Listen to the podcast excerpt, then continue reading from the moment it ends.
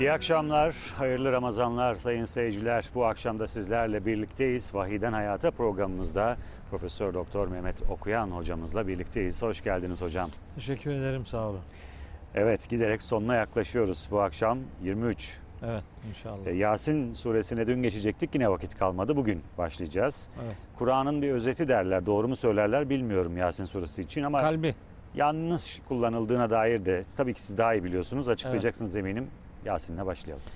Şimdi bu cüzde yani 23. cüzde Yasin suresinin 28. ayetinden işte 83. ayetine kadar ki bölüm var.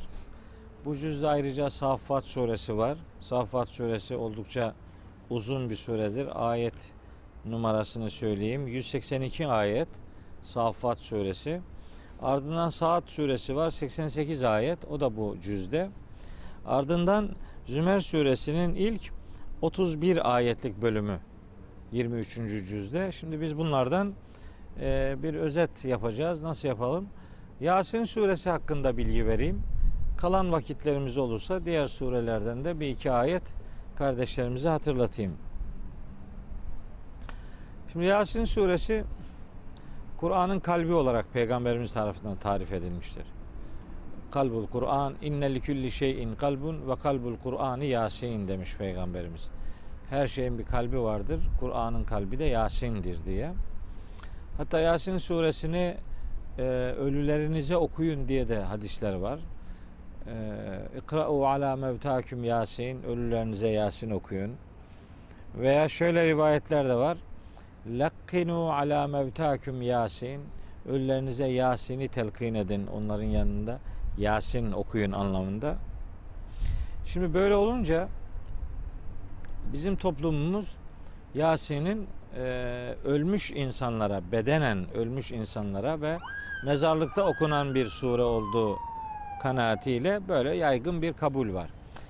Şimdi bir defa Peygamberimizin Yasin okumayla ilgili sözünü ettiği rivayetlerde geçen kelime kıraat kelimesidir. Kıraat kelimesi bir metni anlayarak okumak demektir. Okuyan anlayacak. Okuyan anlayacak. Karşıdaki birini okuyorsa bunu o da onu anlayacak demektir. Yani anlamaya dayalı bir okuma. Bedeni ölmüş mezara gitmiş adamın bir şey anlaması mümkün değil ki ona bir şey duyurmak mümkün değil zaten. Dün de zaten Dün Fatır Suresi 22. ayetten açıkça bu beyanı almıştık. E, Peygamberimizin o rivayetleri, ona nispet edilen bu rivayetler acaba doğru mudur, sahih midir veya değil midir? Bence sahihtir. Ama rivayetleri doğru anlarsak bunların sahih olduğuna hükmedebiliriz. Anlamaya dayalı bir okuma esas alınmalı. Bir. ikincisi ölüler ifadesi bizim bildiğimiz manada bedeni ölmüş insanlar anlamından ibaret değildir. Mesela Kur'an-ı Kerim ölü şehir der. Mesela Kur'an-ı Kerim gene Yasin suresi 34. ayette ölü toprak der. Verimsiz toprak, ölü toprak ifadeleri kullanır. Hatta insanın ruh ve beden birlikteliğiyle buluşmadan önceki topraktaki haline de ölüm der. Yani bir hayatın sonrasındaki ölüm değil. Ruh ve beden birlikte olmadan önceki pozisyona da Kur'an ölüm der. Oradan hareketle bu ay bu rivayetlerde geçen ölüleriniz kelimesini bedenen ölüler olarak değil, ruhunu öldürmüş adamlar olarak algılay algılamalıyız. Yani bana soruyorlar işte hocam ölülere Yasin okunur. Ben okunur diyor. Ciddi misin? Evet ciddi, çok ciddiyim. Okunur ama yatan ölülere değil, gezen ölülere okunur. Ruhunu öldürmüş adamlar. Kur'an'ın hakikatlerinden haberi olmayan, Allah'ın prensiplerine kulaklarını tıkamış, Cenab-ı Hakk'ın hangi konuda ne dediğini bilmeyen ve hayatını Kur'an'dan uzak yaşayan adamlara biz manen ruhunu öldürmüş adamlar deriz. Sırf bu anlamda Yasin'in ayetleri o kadar enteresan konulara temas ederler ki keşke vaktim olsa da keşke onun her ayetini, her kelimesini kardeşlerime aktarabilsem. Yani ben Yasin'le ilgili bir tefsir yazdım. Yani 83 ayetlik kısa bir sure olmasına rağmen yaklaşık 280 sayfa civarında bir kitap yazdım. Yasin muhteşem bir suredir. Hayatın bütün kodlarını Yasin'de bulursunuz. Doğrudan veya dolaylı olarak. Hayatın sizi hayata bağlayacak değerler her neyse Onlarla ilgili bir şeyler Yasin'de bulursunuz. Onun için Yasin ölülere, bedeni ölmüş adamlara değil, ruhunu öldürmüş adamlara ruhunu diriltmek üzere okunması lazım gelen bir suredir. Öyle kabul etmek lazım. Zaten surenin 70. ayeti de açıkça bunu söylüyor. Bakın 69. ayeti. Buradan kardeşlerim ne olur yanlış anlamasınlar sözümüzü. Efendim diyor mezarlığa gidince ne okuyacağız? Git orada Yasin oku. Oku ama anlayarak oku. Şu önemli midir hocam? Şimdi ölülere okumak başka bir şey. Onlara duyurmak değil olabilir mi acaba? Ölüler için desek mesela mevlitler geliyor aklıma benim. Mevlitlerin sonunda hep televizyonda hocalarımız dua ettiriyorlar hep beraber ülkece. Ölmüşlerimiz için onlara Onların ruhuna onların ruhuna diye. okuyoruz. Hani onlar Evet. duyacak diye değil ama tabii. O zaten duyma imkanı yok. Öyle bir ihtimal yok. O zaten yok. söylüyor. Ama onun için okumak bir başkası adına bir ibadet yapmak söz konusu değil. Yaptığınız ibadetin şimdi diyor ki hasıl olan sevabı işte şunlara şunlara dağıtıyor. Ya hasıl olup olmadığını bilmiyoruz bu sevabın. Bunlar yaptığımız işlerin doğru bir şey olup olmadığı mahşerde belli olacak. Dolayısıyla henüz almadığınız, sizin olmayan bir şeyi başkasına nasıl dağıtıyorsunuz? Haşa Allah senin dağıtım memurun mu? Bir dakikada okuyor Fatiha'yı yarım saatte dağıtımını bitiremiyor. Böyle mi yani? Hayata okuyacağız. Kur'an hayata okunsun diye indirilmiş bir kitaptır. Yasin suresinin kendisi bunu söylüyor. Adam inadına yanlış anlıyor. Kardeşim, in huve illa zikrun ve Kur'anun mübin. 69. ayeti. Bu vahiy apaçık bir Kur'an'dır, bir mesajdır ve apaçık bir gerçeğin hatırlatmasıdır. Niçin geldi? Liyunzire men kâne hayyen hayatta olanları uyarsın diye geldi canım. Ya bu kadar açık bu ayet. Bu ayet üstelik Yasin'de. Yani içinde bu ayet olan sureyi nasıl bir mezarlık suresine dönüştürürüz? oluyor. Yani ne kadar garip bir şey yapıyoruz. Ne kadar uzak yaşıyoruz Kur'an-ı Kerim'den. Ne kadar onun dediklerini anlamak istemiyoruz. İşte mezara gidince ne yapalım? Tabii gazel okuyacak, masal okuyacak halin yok. Gene Kur'an oku. Oku da o sen kendin için okumuş olursun onu. Sevabı eğer meydana gelecekse sana gelir bunun sevabı. Sevap elde etmiş olmanın huzuruyla, o beklentiyle Rabbimize dua ederiz. Benim de babam vefat etti. Ben de mezarlığa gidince Yasin okuyorum. Okuyorum ama ya Rabbi bu Yasin'i babamın ruhuna gönder. Öyle öyle okumuyorum. Yasin okuyorum.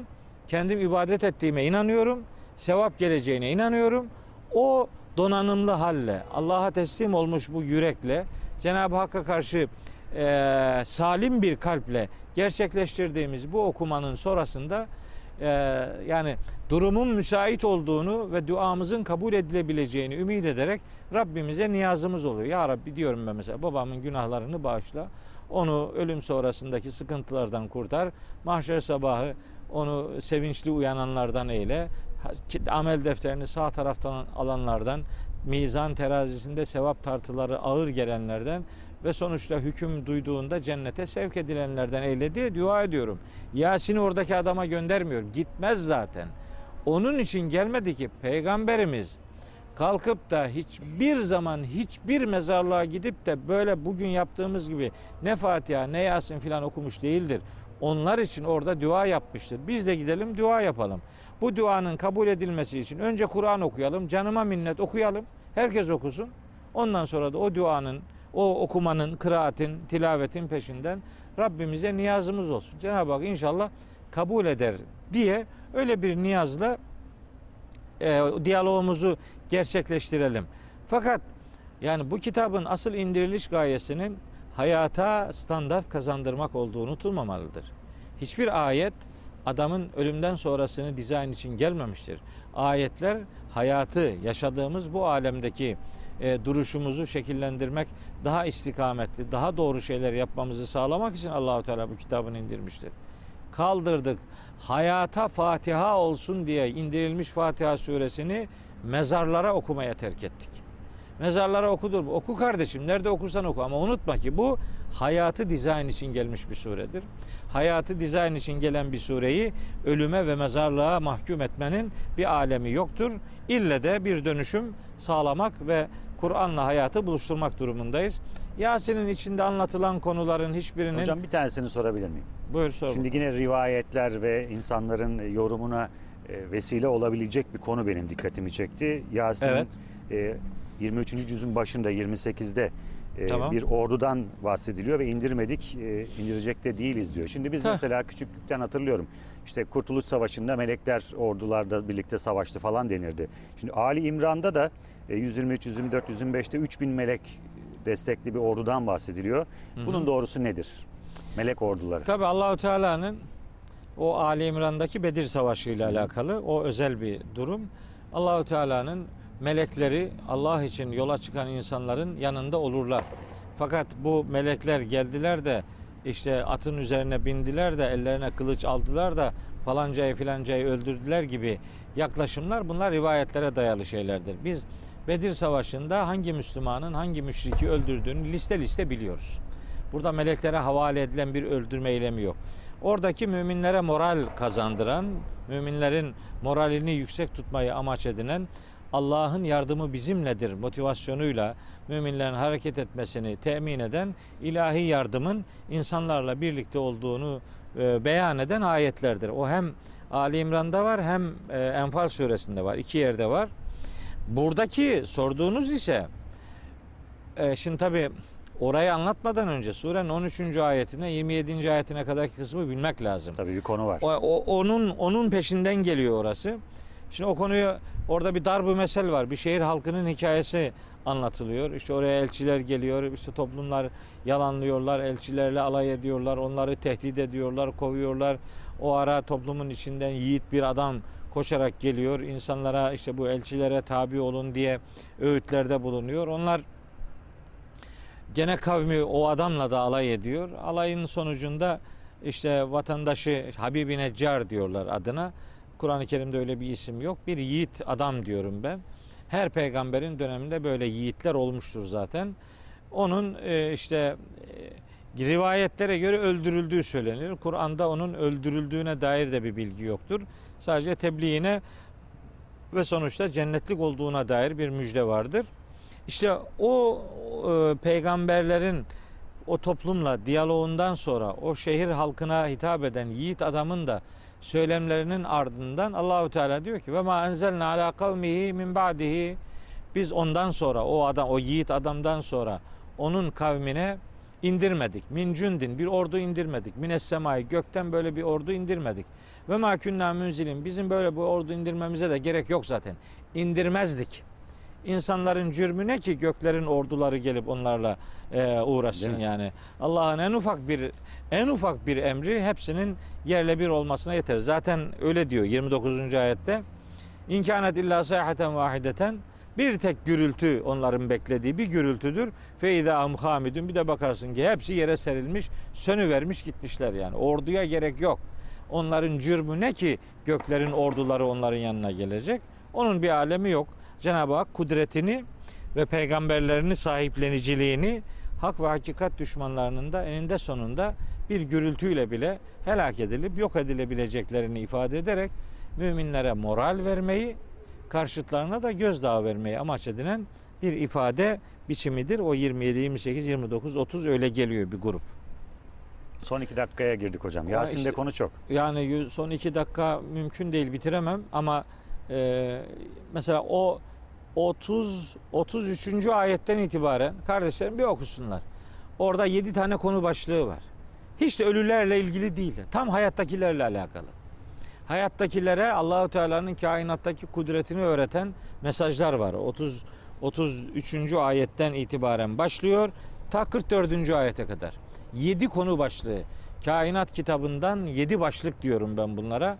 Ölü toprak, varlıkların çifterli yaratılması, gecenin bir ibret oluşu, güneşin bir ayet oluşu, ayın bir ayet oluşu, güneşle ayın birbiriyle çarpışmaması, gece ile gündüzün birbirini takip etmesi ve nihayet suların kaldırma kuvvetiyle gemilerin hareket ediyor oluşu daha dair kainat kitabından örnekler veriyor. Şimdi bunu gidip okuyorsun ölüye. Ve şemsi tecrili müstakarrin la. Güneş kendisi için belirlenmiş bir istikrar yerine ve zamanına doğru gidiyor diyor Allahu Teala. Adamın güneşi batmış öldü gitti işte adam. Yani o ne anlar güneşten aydan yani. Bu güneşle ilgili bilgi sana lazım, bana lazım. Gezenlere lazım. Canlı insanlara lazım ki Allah'ın kudretinin karşısında boyun büksünler. İşi buradan bakmak yerine işte böyle kolay, bu çok kolay bu iş. O kadar kolay ki. Yani okuyorsun birine iki tane Yasin, o Yedi ceddin kurtuluyor filan. E peki peygamberimiz yapmış mı böyle bir şey? Yapmamış. Yaptırmış mı başkalarına? Yaptırmamış. Bu ayetlerin ölüyle ne ilgisi var diye soruyorsun. İlgisini kurabilen yok. Ama kimse de o e, uygulamadan ısrarla ve inatla geri adım atmıyor. Hani ger- ya nasıl geri adım atacak? Okumasın mı? Okusun okusun kardeşim. İlle de okusun ama anlayarak okusun. Etrafındakilere ne okuduğunu anlatsın. Ondan sonra milletin Yasin'in hangi ölülerle ilgili mesajlar içerdiğini görüp kavrasın. Ona göre hayatını dizayn etsin. Yasin'in mesela son grup ayeti harikulade ayetlerdir. Allah'ın yaratma sistemiyle alakalı öyle üç tane başlık var ki o son ayetlerde 78, 79, 80, 81, 82, 83 bunu anlayabilen ne büyük mutluluk alacaktır, ne büyük bir e, haz duyacaktır. Ay bu kadar güzelim zevk varken adam Kur'an'la, Yasin'le diyaloğunu hayatında yapmıyor. Ölürsen benim peşimden Yasin gönderin diyor. Ya gelmez senin peşinden Yasin. Nereye gidecek? Sen kendin Yasin'ini götürecektin. Kend- Kendin yaşamış olacaktın ama maalesef böyle bir duyarsızlık var. Yasin'i de böyle ölüme ve mezarlığa terk ediyor insanlar. Yasin'le ilgili e, özet sözlerim bu. Safat suresi var tabi. Muhteşem 182 ayet. Aman Saat suresinin bir 29. ayeti var. Harikulade mesajlar veriyor. Zümer suresinin 3. ayeti var. Ne olur kardeşlerim evde Baksınlar. baksınlar. Zümer suresi 3. ayeti ki din sadece Allah'a aittir. Dinde başkalarının söz söyleme yetkisi yoktur anlamına gele- gelebilecek. Mekkeli müşriklerin puta tapıcılığıyla alakalı onlar bizi Allah'a yaklaştırsınlar diye tapıyoruz. Bahanelerinin nasıl reddedildiği anlatılıyor.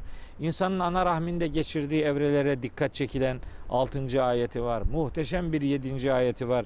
Daha sonra gerçek Allah'ın has kullarım dediği adamların 18. ayette her sözü dinlediği ama en güzeline uyduğu ifadesi var. Müminler böyle olmalıdır. Her söz dinlenir, en güzeline uyulur.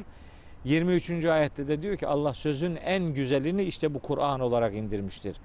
En güzel söz Kur'an'dır. En güzel söz en güzelin sözüdür. O da Allahu Teala'nın sözü Kur'an-ı Kerim'dir. Anlayabilenlere ve hayatını onunla buluşturabilenlere selam olsun. Teşekkür ediyoruz hocam. Böylece bu akşam da Vahiden Hayatı'nın sonuna geldik sayın seyirciler. Yarın akşam tekrar buluşmak dileğiyle.